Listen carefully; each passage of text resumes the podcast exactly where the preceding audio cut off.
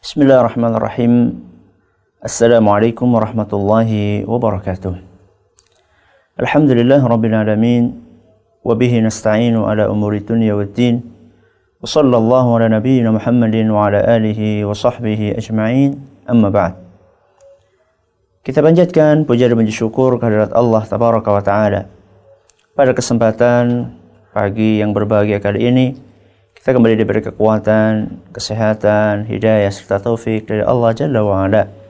Sehingga kita bisa kembali mengkaji ajaran agama kita ini. Kita berharap semoga Allah Tabaraka wa taala berkenan untuk melimpahkan kepada kita semuanya ilmu yang bermanfaat sehingga bisa kita amalkan sebagai bekal untuk menghadap kepada Allah Jalla wa. Amin ya rabbal alamin. Salam dan salam semoga senantiasa tercurahkan kepada junjungan kita Nabi besar Muhammad sallallahu alaihi wasallam kepada para sahabatnya, keluarganya dan umatnya yang setia mengikuti tuntunannya hingga di akhir nanti. Para hadirin sekalian dan juga segenap pemirsa Radio Insani di mana pun Anda berada dan juga para pendengar Radio Insani dan juga para pemirsa di mana pun Anda berada. Pada kesempatan yang berbahagia kali ini, kita akan melanjutkan pembahasan tentang sifat wudhu Nabi Sallallahu Alaihi Wasallam. Di mana pada pertemuan yang telah lalu kita sudah mengkaji bahwa yang dituntut dari kita sebagai seorang Muslim bukan hanya kebersihan secara lahiriah saja Justru kita dituntut untuk memperhatikan kebersihan batin kita. Bahkan kebersihan batin seorang hamba adalah merupakan pondasi dari kebersihan lahiriahnya. Seorang tidak mungkin akan bersih lahiriahnya dengan sempurna seandainya batinnya tidak bersih. Oleh karena itu, maka kita tertuntut di dalam agama kita untuk menjadikan kebersihan batin kita sebagai prioritas di dalam kehidupan kita.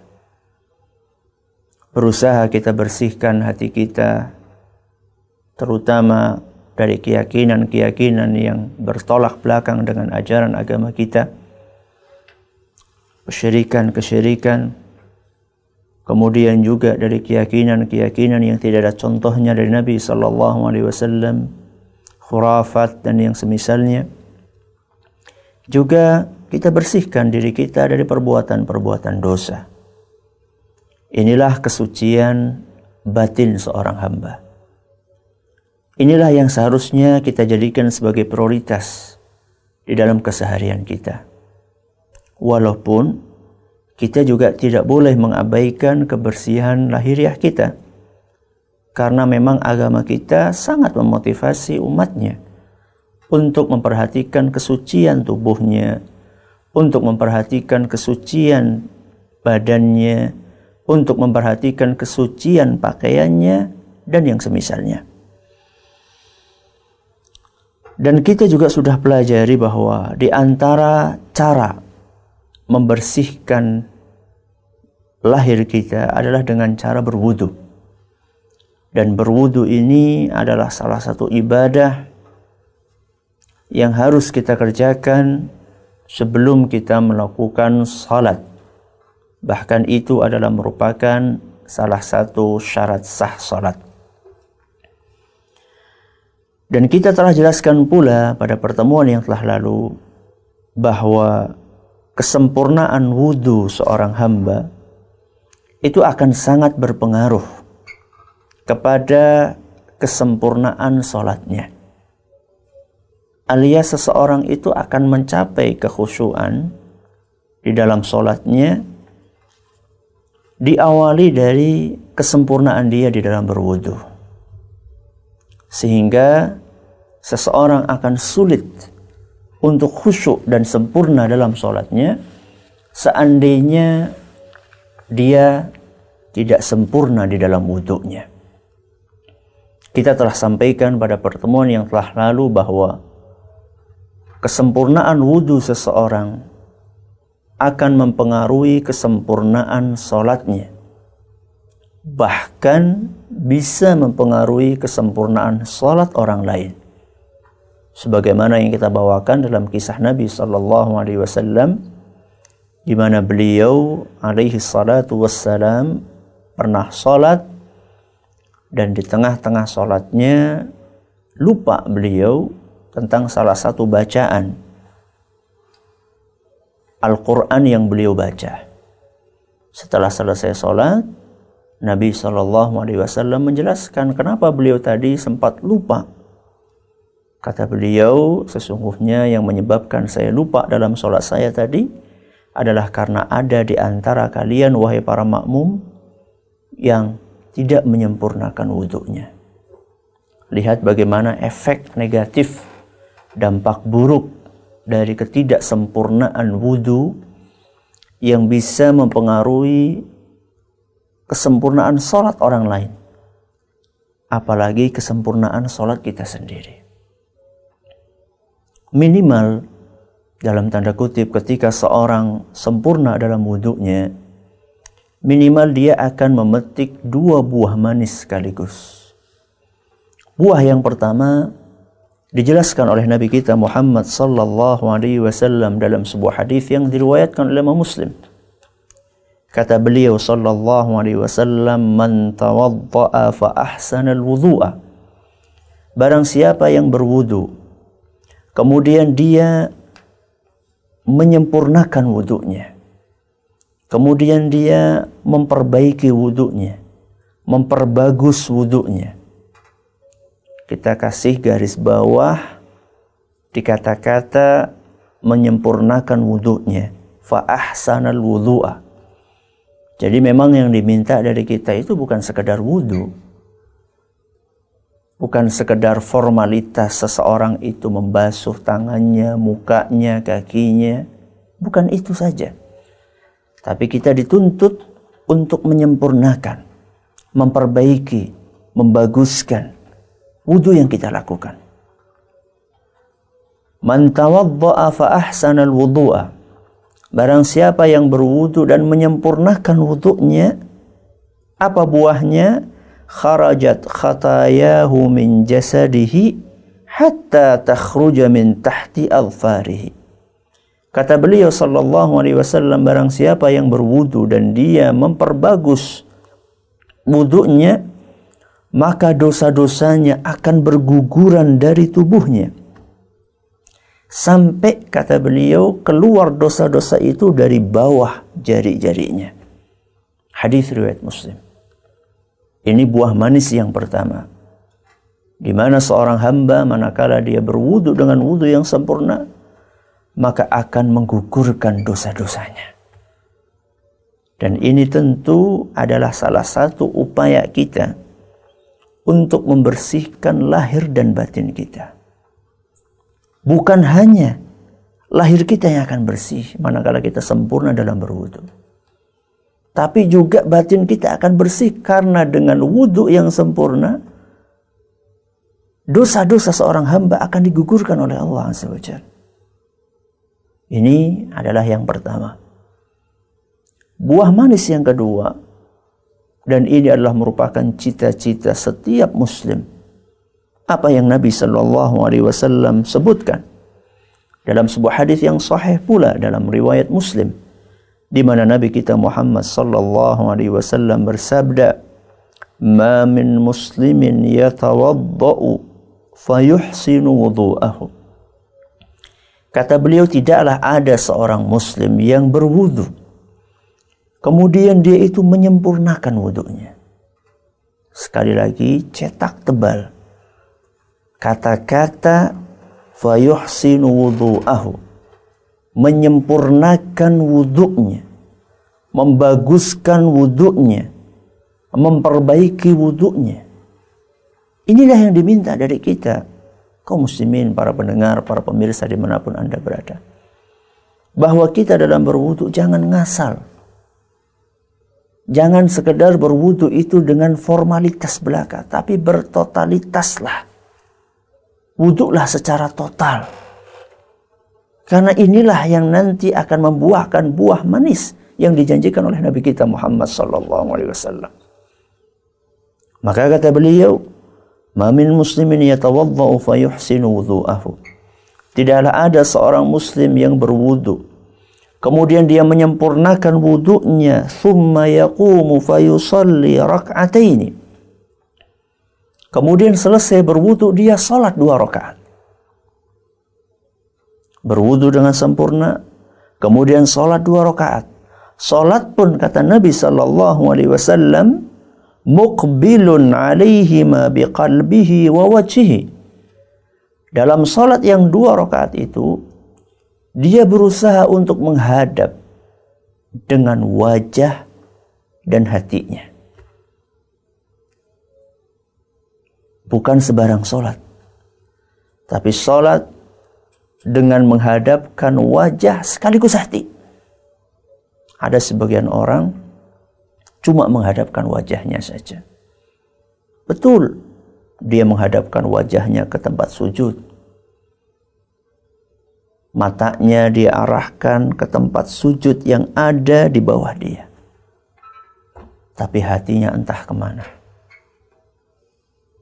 Hatinya melanglang buana ada yang ke pasar, ada yang ke kantor, ada yang ke rumah, ada yang bahkan ke acara televisi yang baru saja dia tonton, entah itu film, entah itu sinetron. Nas'alullah salam wa Jadi Nabi SAW memerintahkan kita untuk menyempurnakan salat yang sebelumnya juga menyempurnakan wudhu. Barang siapa yang menjalani aturan yang digariskan oleh Nabi SAW ini, kata beliau, illa wajabat lahul jannah. Setiap muslim yang menyempurnakan wudhunya, kemudian salat pula dengan totalitas, hati, batin, dan lahiriahnya, melainkan Allah subhanahu wa ta'ala pasti akan memasukkan dia ke surga. Wajabat, wajib, alias pasti dia akan masuk surga. Ini janji dari Allah Subhanahu wa taala melalui lisan Nabi kita Muhammad sallallahu alaihi wasallam. Dan tidak mungkin manakala Allah berjanji mengingkari janjinya nggak mungkin mustahil. Manakala Allah Subhanahu wa taala berjanji, pasti dia akan memenuhi janjinya. Cuman apakah kita sudah mendatangkan memenuhi kriteria yang digariskan oleh Allah Subhanahu wa taala melalui lisan nabinya SAW tadi atau belum? Jangan salahkan janjinya, tapi koreksilah diri kita. Dosa-dosa kita mungkin tidak berguguran karena kita tidak menyempurnakan wudhu kita. Wudhu kita ngasal, sekedar melihat orang lain wudhu, kita ikut-ikutan seperti itu. Apa yang diwarisi oleh Mbah Kakung dan Mbah Putri, kakek dan nenek, tanpa berusaha untuk mencari tahu bagaimana sebenarnya wudhu yang diajarkan oleh Nabi kita Muhammad Wasallam. Maka insya Allah pagi ini dan juga pada beberapa pertemuan yang akan datang kita akan belajar cara berwudhu yang semoga cara berwudu ini adalah seperti apa yang dipraktekkan oleh Nabi kita Muhammad sallallahu alaihi wasallam. Kita tidak mengklaim, cuman kita berharap semoga apa yang akan kita sampaikan ini berlandaskan hadis-hadis yang sahih atau yang hasan yang diriwayatkan dari Nabi kita Muhammad sallallahu alaihi wasallam. Pertama tentunya kita perlu mengetahui wudhu itu apa. Wudhu itu apa? Kata para ulama, al-wudhu'u isti'malul ma'i fil arba'ah. Wudhu itu adalah menggunakan air pada anggota tubuh yang empat. Wudhu itu menggunakan air pada anggota wudhu yang empat. Apakah empat anggota tersebut? al-wajhu wal yadani wal ra'su wal rijlan. Empat anggota wudhu tersebut adalah muka, kemudian kedua tangan, kemudian kepala, dan juga kedua kaki. Menggunakan air untuk empat anggota tubuh ini, yaitu muka kita, kedua tangan kita, lalu kepala, berikut wajah tentu, dan juga kedua kaki kita. Akan tetapi menggunakan air ini sebagaimana disebutkan dalam definisi yang akan saya sebutkan ini ala sifatin makhsusatin fi syar'i. Menggunakan air itu sesuai dengan tata cara yang digariskan oleh agama kita. Jadi bukan sekedar menggunakan, tapi menggunakan airnya sesuai dengan tata cara yang diajarkan di dalam agama kita. Bukan hanya caranya secara lahiriah tapi ala wajhi ta'abbudi ta'ala. Dengan niat beribadah kepada Allah. Jadi dari definisi ini kita bisa melihat bahwa yang diperlukan dalam berwudu adalah air karena di situ menggunakan air kemudian yang dibersihkan dengan air itu ada empat wajah kedua tangan, kemudian juga kepala berikut wajahnya, lalu juga kedua kaki. Ini empat anggota tubuh. Yang pertama kepala, eh, maaf, yang pertama wajah, yang kedua tangan, dua tangan, lalu kepala, dan yang keempat adalah kedua kaki.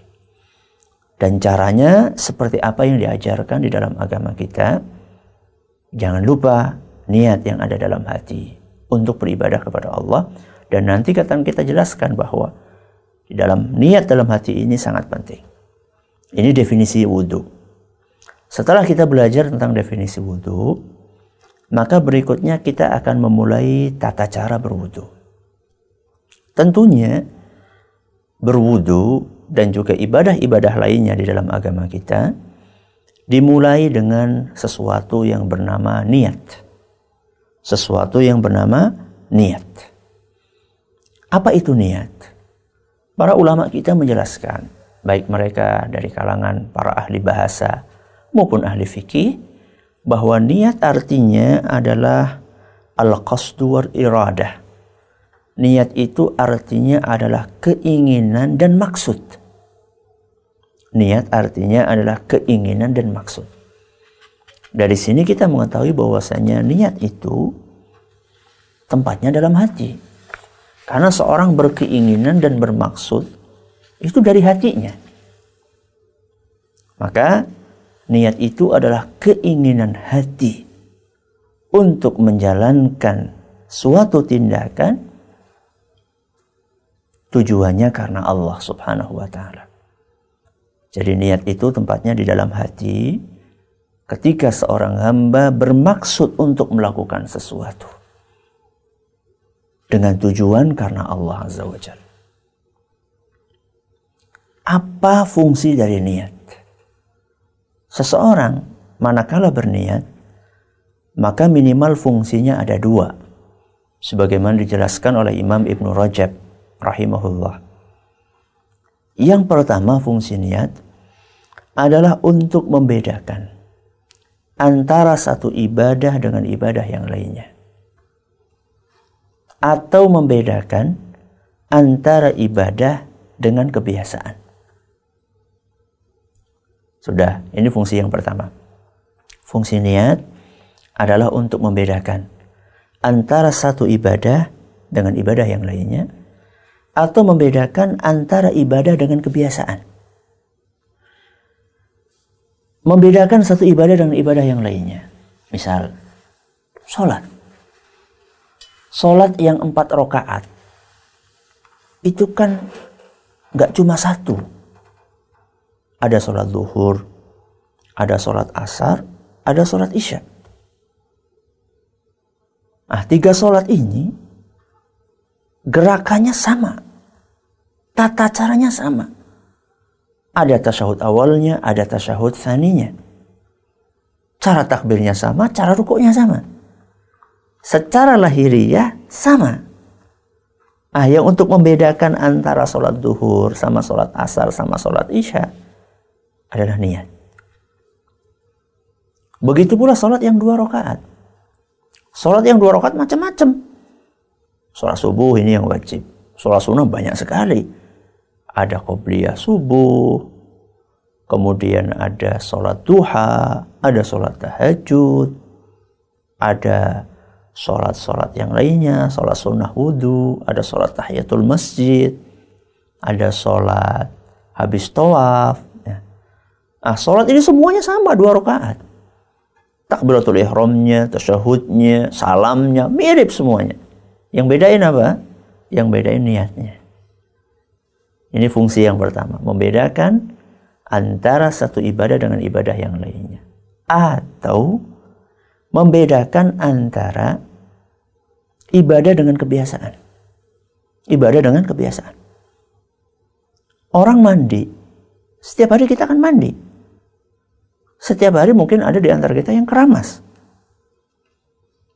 Bedakan antara mandi biasa sama mandi tujuannya untuk membersihkan tubuh kita dari hadas yaitu ketika seorang habis selesai junub berhubungan suami istri atau mimpi basah atau selesai mandi haid.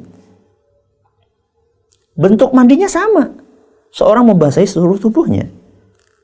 Ah, yang membedakan antara kebiasaan sama ibadah ini apa? Niat. Termasuk juga orang biasa cuci muka, cuci tangan, cuci kaki. Itu yang biasa dinasihatkan oleh orang tua kita dulu jangan lupa nak kalau mau tidur cuci kaki cuci tangan kalau seorang sekedar cuci kaki cuci tangan untuk kebiasaan saja kebersihan dia boleh-boleh saja tapi nggak dapat pahala kenapa karena niatnya bukan ibadah niatnya kebiasaan makanya di dalam agama kita sebelum seorang tidur dia disunahkan untuk berwudu bukan hanya cuci tangan cuci kaki sampai cuci muka pun juga Kepalanya juga dibas, uh, diusap sama dia. Bukan sekedar cuci tangan sama cuci kaki. Nah ini berpahala. Kenapa? Karena kemasukan niat. Ini fungsi yang pertama. Jadi fungsi niat yang pertama adalah membedakan antara satu ibadah dengan ibadah yang lainnya atau membedakan antara ibadah dengan kebiasaan. Fungsi yang kedua, kata Imam Ibn Rajab, Fungsinya niat adalah untuk membedakan tujuan seseorang beribadah. Tujuan seseorang beramal. Apakah tujuannya lillahi ta'ala, ikhlas karena Allah, atau untuk selain Allah. Ini yang biasa diistilahkan dengan ikhlas.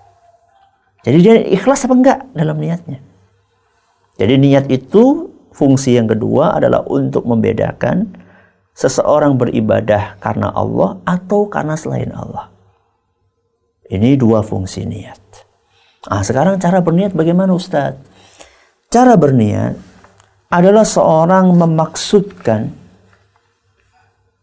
di dalam hatinya manakala dia berwudu, sebelum berwudu, dia maksudkan untuk menghilangkan hadas dari tubuhnya karena dia akan melakukan sholat atau ibadah yang lainnya yang disyariatkan sebelumnya untuk berwudu. Ini cara berniat. Nah, terus bagaimana Ustadz caranya? Caranya adalah dengan berniat dalam hati. Dan tidak perlu kita ucapkan dengan lisan kita. Kenapa Ustadz nggak perlu kita ucapkan dengan lisan kita? Karena kita mencontoh Nabi kita Muhammad sallallahu alaihi wasallam.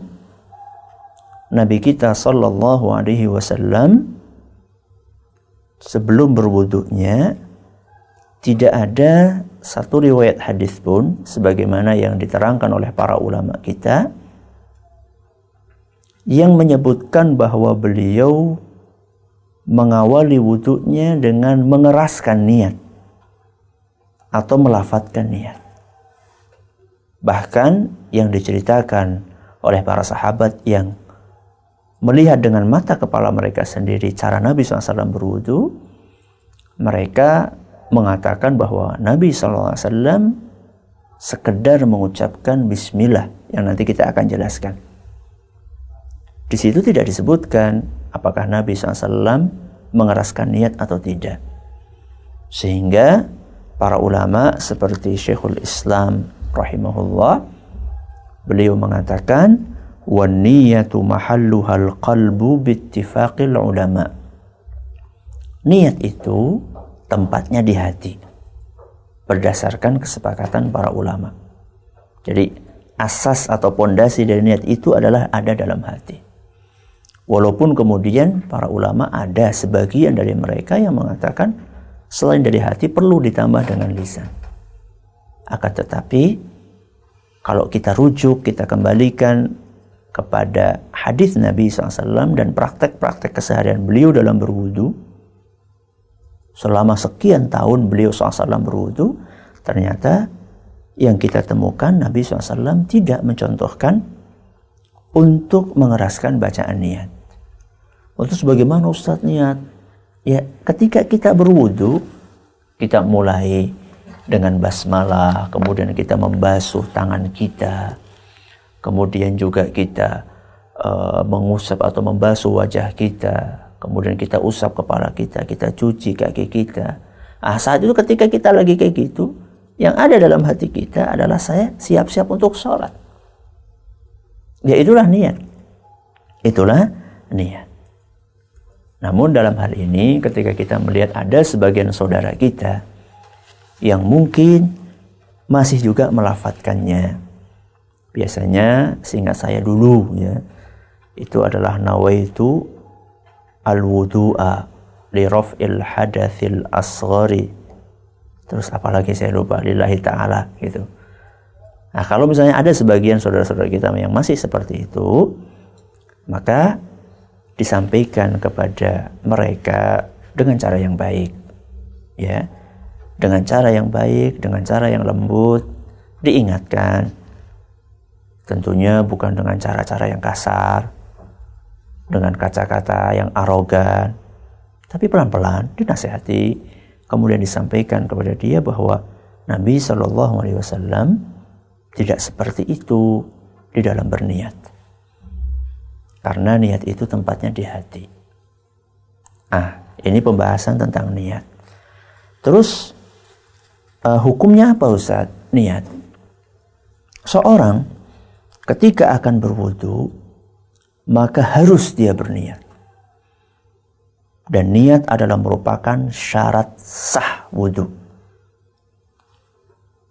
Dan ini adalah merupakan keyakinan atau pendapat yang dianut oleh mayoritas ulama dari kalangan sahabat, tabi'in dan juga ulama yang sudah mereka. Kalau dikatakan syarat sah, berarti kalau ada orang dia itu tidak niat sebelum wudhu, maka wudhunya tidak sah. Namanya juga syarat sah. Namanya juga syarat sah. Jadi seseorang sebelum berwudhunya, sebelum berwudhu dia harus berniat supaya wudhunya sah. Ini yang pertama. Jadi berwudhu diawali dengan niat. Yang kedua, setelah seorang berniat, maka dia perlu untuk mengawali wudhunya dengan mengucapkan basmalah. Dengan mengucapkan basmalah. Landasannya adalah sebuah hadis yang diriwayatkan oleh Imam Abu Dawud hadis ini dinilai hasan oleh sebagian ulama yaitu oleh Syekh Al-Albani rahimahullah. Sebuah hadis yang berbunyi la salata liman la wudu'a lahu. Tidak ada salat bagi orang yang tidak berwudu alias tidak ada salat tanpa wudu. Kemudian kelanjutan hadis ini wala wudu'a liman lam yadhkur ismallahi ta'ala alaihi dan tidak ada wudu kalau tidak diawali dengan basmalah atau menyebut nama Allah. Ini hadis riwayat Abu Dawud dan dinyatakan hasan oleh Syekh Al-Albani rahimahumullah. Ah, sekarang Dari hadis ini Nabi SAW memotivasi kita untuk berwudu dan juga memotivasi kita untuk mengucapkan basmalah sebelum berwudu. Hukumnya apa? Hukumnya apa? Ada perbedaan pendapat di antara para ulama dalam masalah ini. Namun mayoritas ulama mereka berpendapat bahwasanya membaca bismillah itu hukumnya sunnah. Hukumnya sunnah. Alasan mereka karena walaupun diperintahkan di dalam hadis Nabi SAW tadi, namun tidak disebutkan oleh Allah Tabaraka wa Ta'ala di dalam ayat yang memerintahkan untuk wudhu. Seperti dalam surat Al-Ma'idah ayat 6. Kemudian juga dalam beberapa praktek wudhu Nabi Shallallahu Alaihi Wasallam juga tidak disebutkan. Seandainya wajib, mestinya akan disebutkan di dalam rekaman wudhu Nabi yang diceritakan oleh para sahabat Nabi Shallallahu Alaihi Wasallam. Makanya mereka, sebagaimana disebutkan oleh Imam Ibnu Qudamah, maksud dari hadis di atas bahwa tidak ada wudhu tanpa basmalah, kata beliau, yuhmalu ala ta'kidil istihbabi wa nafyil kamali biduniha bahwa hadis Nabi Shallallahu Alaihi Wasallam yang disebutkan di atas maksudnya adalah untuk menekankan disunnahkannya berwudu sekaligus untuk menjelaskan bahwa wudu itu kurang sempurna kalau tidak diawali dengan basmalah. Ini pendapat yang pertama. Dan inilah pendapat mayoritas ulama. Pendapat berikutnya mengatakan bahwasanya wudu itu hukumnya eh, maaf basmalah itu hukumnya wajib. Dan ini juga pendapat yang cukup kuat karena mereka melandaskan pendapatnya dari lahiriah lafal hadis yang tadi saya bawakan. La wudu'a. Tidak ada wudu. Menurut mereka tidak sah wudu itu kalau tidak diawali dengan basmalah.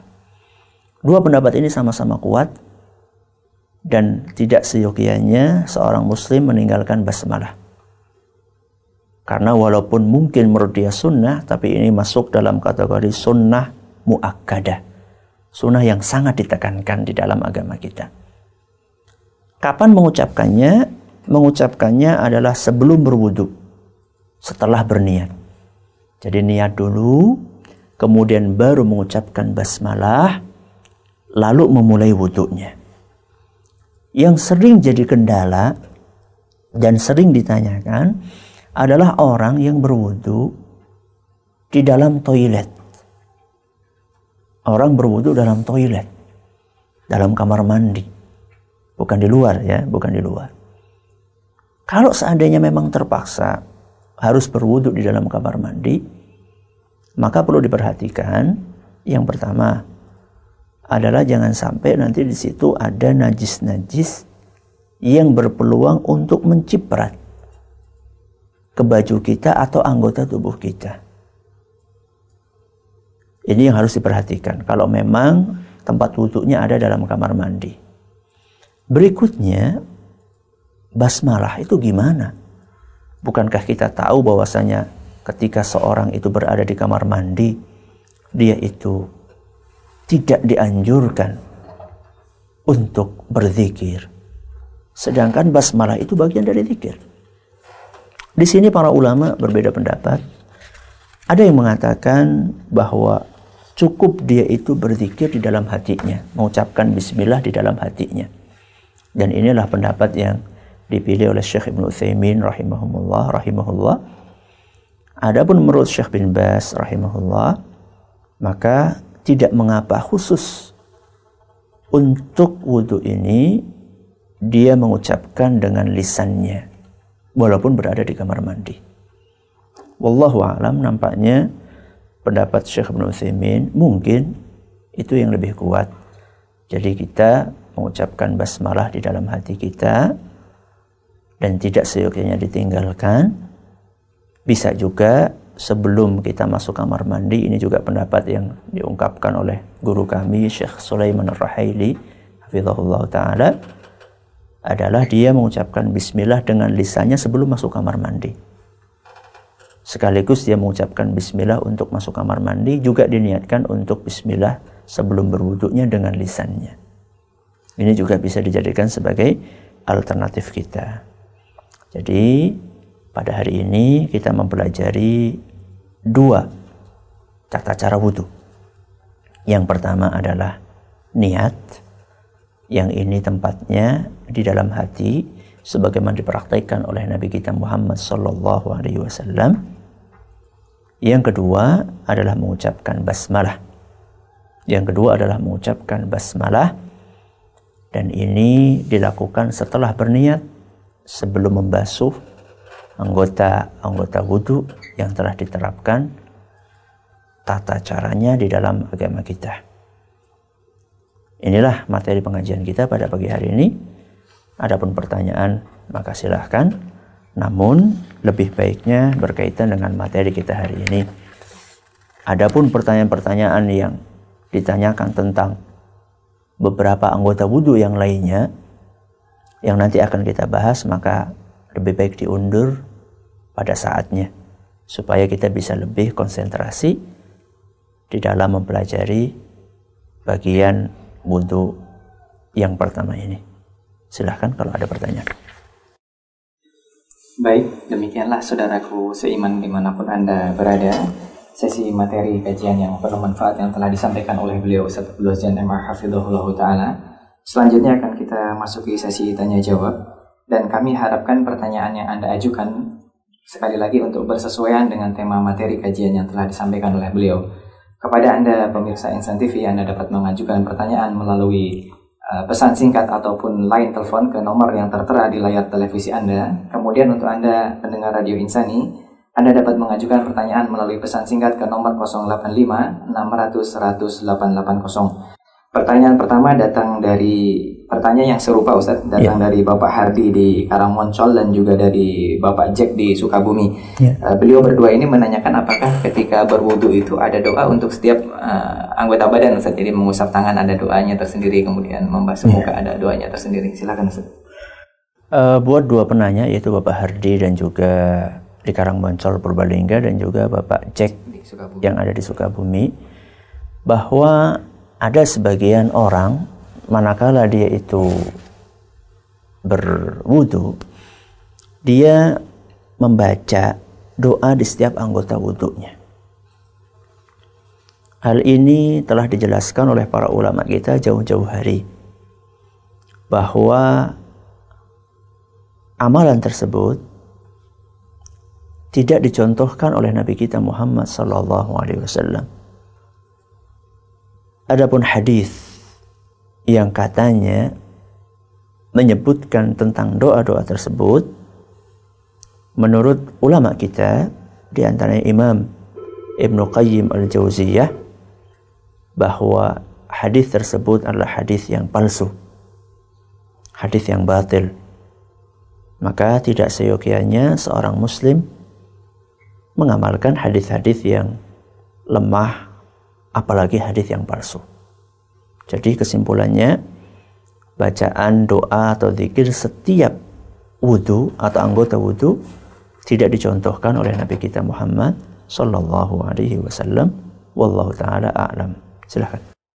Terima kasih atas jawabannya. Kami angkat pertanyaan berikutnya masih dari pesan singkat. Datang dari Umu Asko di Indramayu. Ini berkaitan dengan masalah niat Ustaz. Ya. Uh, Umu Asko ini bertanya, uh, apakah niat itu walaupun di dalam hati tapi tetap harus dilafatkan Ustaz? Dilafatkan maksudnya misalkan saya berniat Iya. mm yeah. paham. Jadi uh, ini sering juga ditanyakan bahwa orang mungkin tidak secara lisan ya tidak secara lisan mengatakan nawaitu al wudu'a li raf'il hadathi sampai akhirnya. Akan tetapi apakah perlu kalimat tadi nawaitul wudu'a itu kita hadirkan dan kita ucapkan di dalam hati kita. Orang Jawa mengatakan batin. Ya, batin artinya disebutkan di dalam batin kita. Jawabannya tidak perlu. Ya, tidak perlu. Jadi manakala kita berwudu kemudian di dalam hati kita sudah memaksudkan wudhu kita itu untuk membersihkan hadas karena kita akan sholat, maka itu sudah cukup. Maka itu sudah cukup. Kenapa tidak perlu juga Ustadz? Karena memang kembali lagi bahwa hal itu tidak dicontohkan oleh Nabi kita Muhammad Sallallahu Alaihi Wasallam. Sehingga apa-apa yang tidak dicontohkan oleh Nabi kita Muhammad Sallallahu Alaihi Wasallam tidak seyogianya untuk kita lakukan. Fa inna khairal hadi hadi Muhammadin sallallahu alaihi wasallam. Sebaik-baik petunjuk adalah petunjuk Nabi kita Muhammad sallallahu alaihi wasallam. Silahkan pertanyaan berikutnya. Baik, terima kasih. Untuk pertanyaan selanjutnya kita akan coba angkat uh, pertanyaan yang datang melalui line telepon. Halo. Waalaikumsalam warahmatullahi Dengan siapa di mana Ibu? uh, masalah ta'awud ya? Iya, ini dua pertanyaan Ustaz. Hmm. Tadi masalah niat yang dibaca sebelum wudhu atau sudah terhitung atau hmm. atau maksudnya ketika jauh-jauh sebelum wudhu gitu Ustaz. Oh gitu, ya. Yeah. Atau harus bertepatan dengan pada saat wudhu dan juga ini masalah membaca ta'awud dan ya. Yeah. Uh, begini Ibu ya, niat itu lebih baiknya adalah menjelang menjelang melakukan ibadah tersebut. Jadi menjelang melakukan ibadah itu seorang berusaha untuk uh, menghadirkan niatnya. Karena kalau jauh-jauh itu nanti bisa jadi akan uh, diselingi dengan uh, dengan perbuatan-perbuatan yang lainnya. Maka seyogianya seseorang berusaha untuk menghadirkan niatnya menjelang dia berwudu. Jangan terlalu lama. Adapun mengenai ta'awudz yaitu mengucapkan a'udzubillahi minasyaitonirrajim sebelum berwudu maka kami belum temukan dalil yang melandasi amalan tersebut.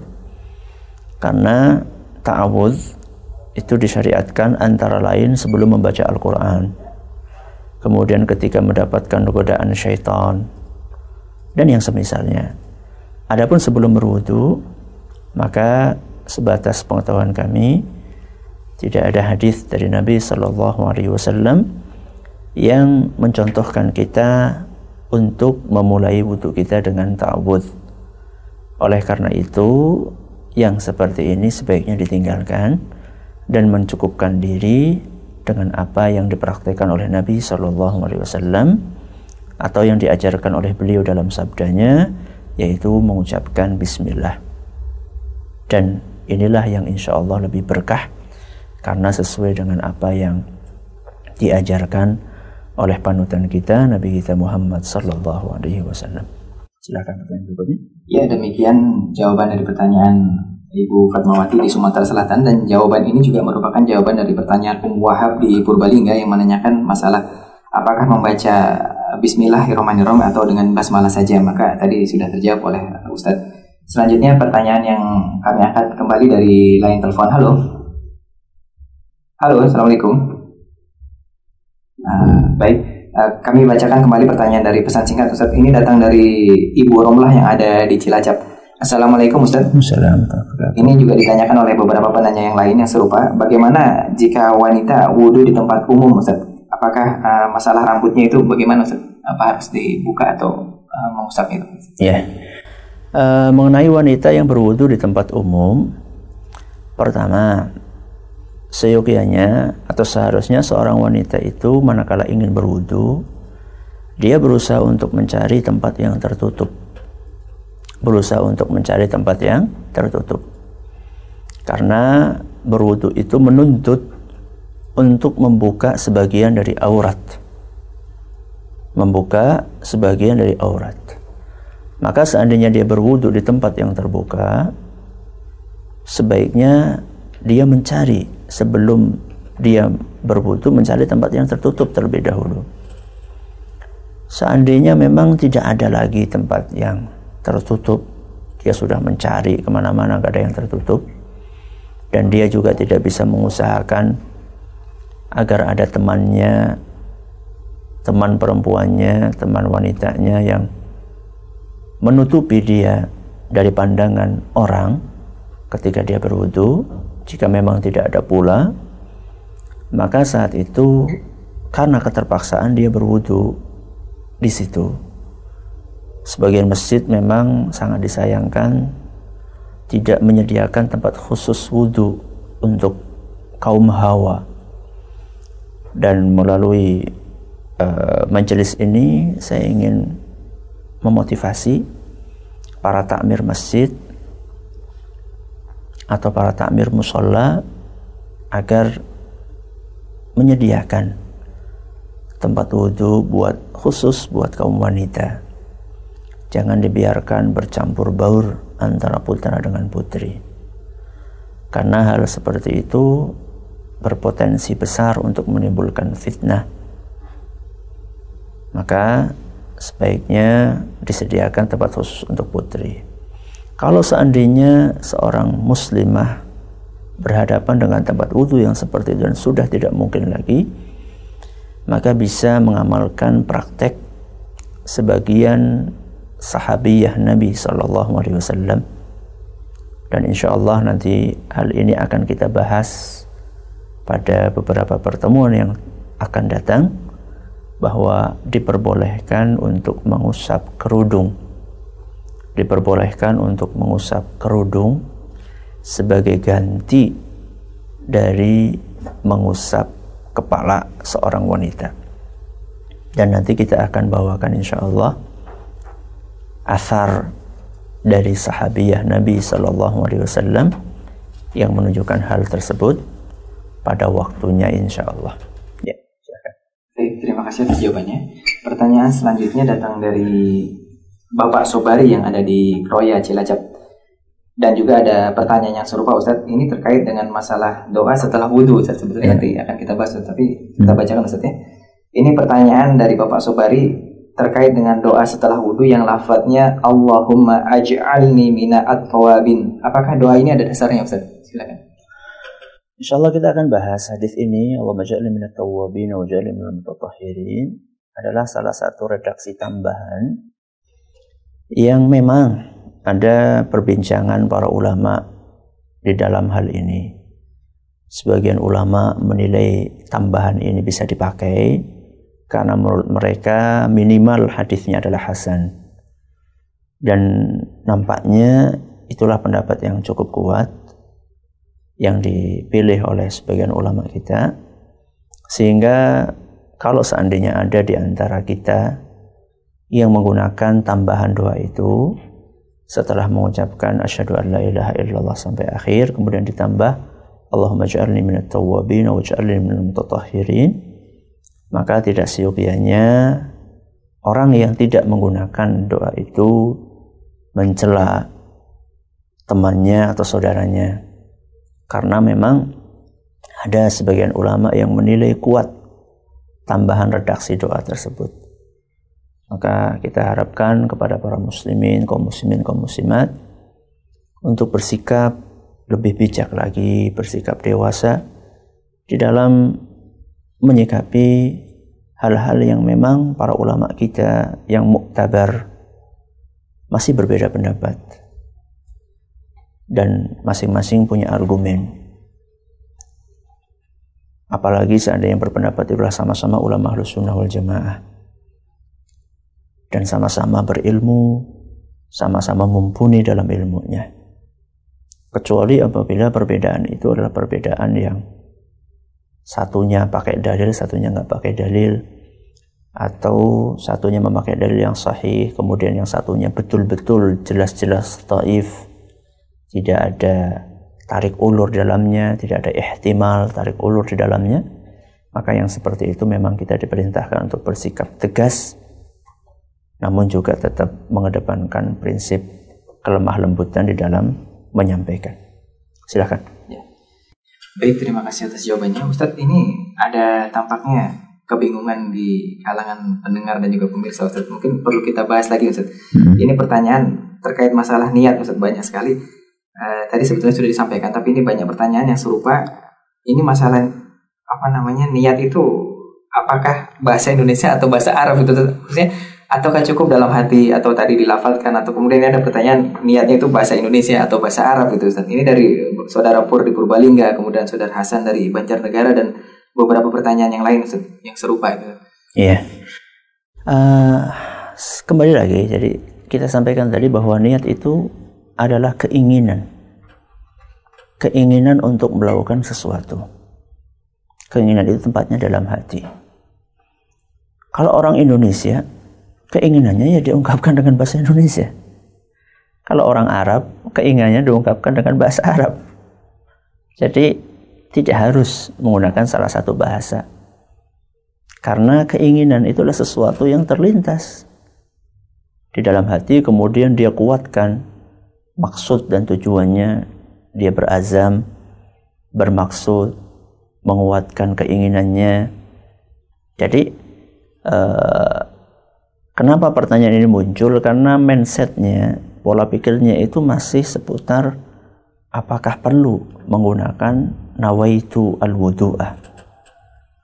Karena bersumber dari mindset itu pola pikir itu akhirnya ditanyakanlah perlu nggak kita itu mengucapkan dengan bahasa Indonesia atau bahasa Jawa atau bahasa Arab atau bahasa Inggris buat orang Inggris?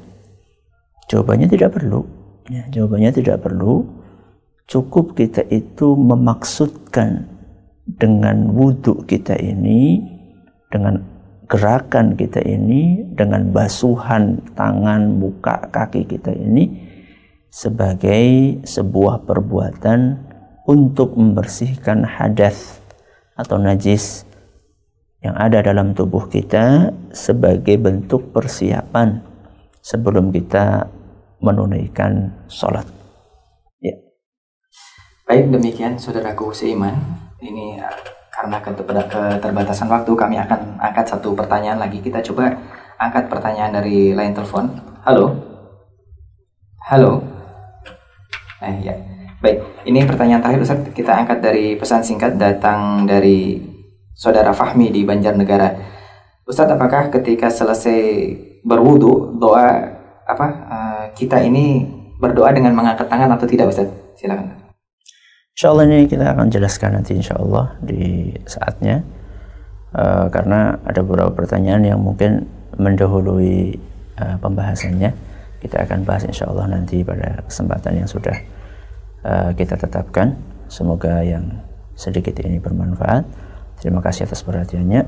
Mohon maaf atas segala kekurangannya. Kami serahkan kembali kepada pengacara. Silakan. Baik, demikianlah saudaraku seiman pendengar Radio Insani 88 FM di Purbalingga dan sekitarnya, pemirsa UV TV dan juga pemirsa Insan TV di mana pun Anda berada, telah kita simak bersama sesi seluruh sesi kajian embun pagi pada kesempatan hari ini yang telah disampaikan oleh beliau Ustaz Abdul Zain MA Hafidhullah. Kami ucapkan jazakallah khairan atas materi yang telah Anda sampaikan. Semoga Allah Subhanahu wa taala menjaga antum dan keluarga dan memberkahi ilmu yang telah antum sampaikan. Dan pemirsa kita berdoa kepada Allah Subhanahu wa taala semoga Allah memberikan kita kesempatan untuk dapat kembali bertemu dan belajar bersama beliau Ustaz Abdul Zain di pekan-pekan yang akan datang. Kemudian kami ucapkan terima kasih yang sebesar-besarnya kepada Anda pemirsa Insan TV dan juga pendengar Radio Insani atas kerendahan hati Anda menyimak seluruh rangkaian kajian Embun Pagi pada kesempatan hari ini dan kami ucapkan permohonan maaf karena begitu banyak pertanyaan yang masuk melalui pesan singkat namun tidak bisa kami bacakan secara keseluruhan. Saudaraku seiman, untuk Anda pendengar Radio Insani 88 FM di Purbalingga dan sekitarnya, insya Allah nanti pada pukul 7 pagi, beliau Ustadz Abdul Zain MA Hafidullah akan mengisi kajian muslimah eh, di Masjid Agung Purbalingga di Komplek uh, Komplek Alun-Alun Purbalingga. Dan insya Allah kajian ini kajian umum. Kajian umum Ustadz oh iya. Kajian umum insya Allah kajian ini akan disiarkan juga melalui Radio Insani 88 FM insya Allah bagi Anda yang berkesempatan hadir, maka kami mengundang dan mengajak Anda untuk hadir ke Masjid Agung Purbalingga pada pukul 7 nanti insya Allah.